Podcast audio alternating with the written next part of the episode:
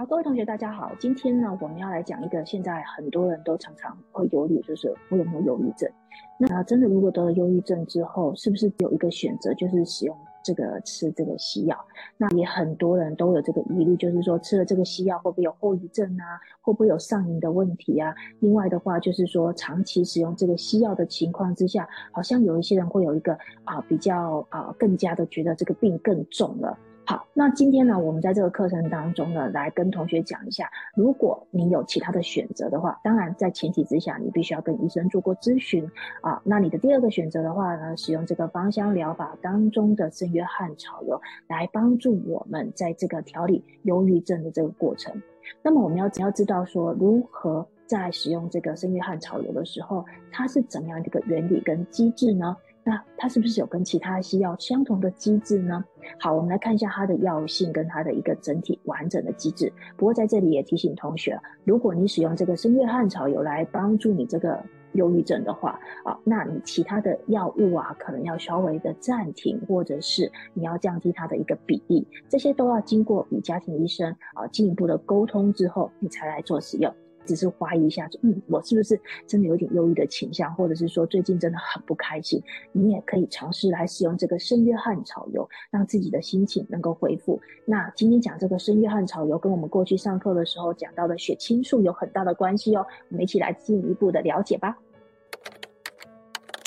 好，在忧郁症上面的使用用药的话，大部分呢是帮助我们这个神经传导物质是相关的。例如我们的课本当中啊，常常会提到有关于这个血清素啊、多巴胺啊，或者是 GABA。另外的话就是正肾上腺素，这些都能够去缓解我们的忧郁症哦。那么这一些啊神经传导物质哦，主要的这个机制就是能够阻止正肾上腺素被这个单胺氧化酶酵素。给降解，另外的话就是呢，阻止这个血清素哦，它再回收的这个流程。常常在市面上用到的这些抗忧郁症的药啊，比如说有三环抗忧郁剂，另外的话是单胺氧化酶酵素抑制剂啊，还有的话就是选择性血清素再回收抑制剂。这个就是我们今天讲到有关于圣约翰草油当中，它的机制就跟这个选择性血清素再回收抑制剂是很雷同跟相关的啊。最后一个的话是非典型抗忧郁剂。好，我们来看一下这个啊选择性血清素再回收抑制剂哦，跟圣约翰草油它很雷同，它们的机制是怎么样的呢？好，我们今天来看一下有关于这个忧郁症啊，跟我们的圣约翰草油以及一些西药的机制的时候呢，其实我们必须要来了解一下啊，忧郁症呢，它其实本身就是一种神经传导物质当中的，例如像是血清素、多巴胺，还有呢肾上腺素不足所引起的这个疾病哦。而这些血清素啊、多巴胺啊、正肾上腺素啊，它就是在我们的神经当中的一个神经传导物质。目前我们知道啊，神经传导物质啊，包含的有很多种，例如我们常见的刚刚讲到多巴胺啊、血清素啊、乙烯胆碱，还有我们上课的时候讲到的什么 GABA。另外呢，还有就是正肾上腺素。我们来看一下它这个机制是怎么样的。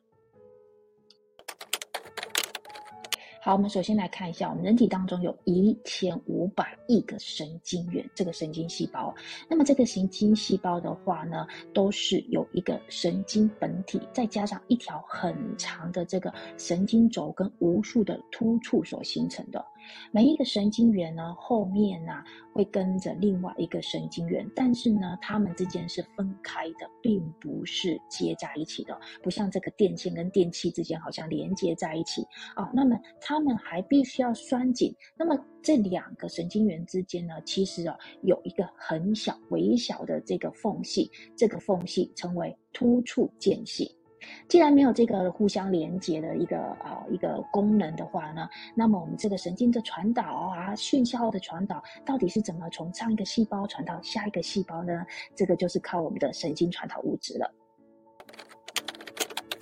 好，我们讲到呢，今天的这个圣约翰潮流讲到有关于这个啊、呃，它是在我们啊、这个机制上面呢，去抑制哦这个血清素不会再被吸收回去我们的前突触当中，然后让我们的这个前呃血清素能够达到一个满足的状况。那么这个血血清素呢，它是由这个上面的这一个神经元的细胞呢，啊、它的这个突触所释放出来，然后到我们的这个后突触当中哦，前突触里面呢，它预备好。各式各样的神经传导物质，包括我们刚刚讲到血清素啊、多巴胺呐、啊，或是我们上课常讲到 GABA 嘛。那么这一种啊，能够让我们的血清素能够很好的传递到我们的后面的这一个突触接受体当中。一旦我们的血清素被启动之后啊，一种快乐的这个感受就会被延续下去。那么也有这个快乐的感觉哦。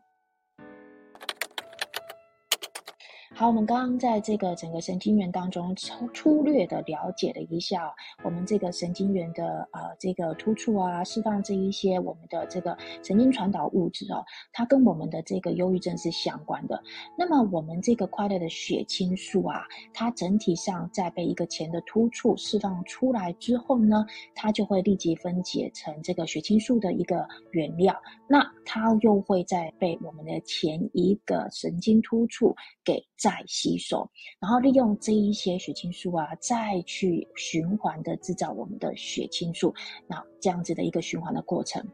那么如果说我们在这个快乐的血清素啊，跟我们的后面这个突触的这个神经受体，它结合之后啊，它会自行的分解嘛。那被分解的这一个过程当中，再吸收回去啊，我们的这个前突触。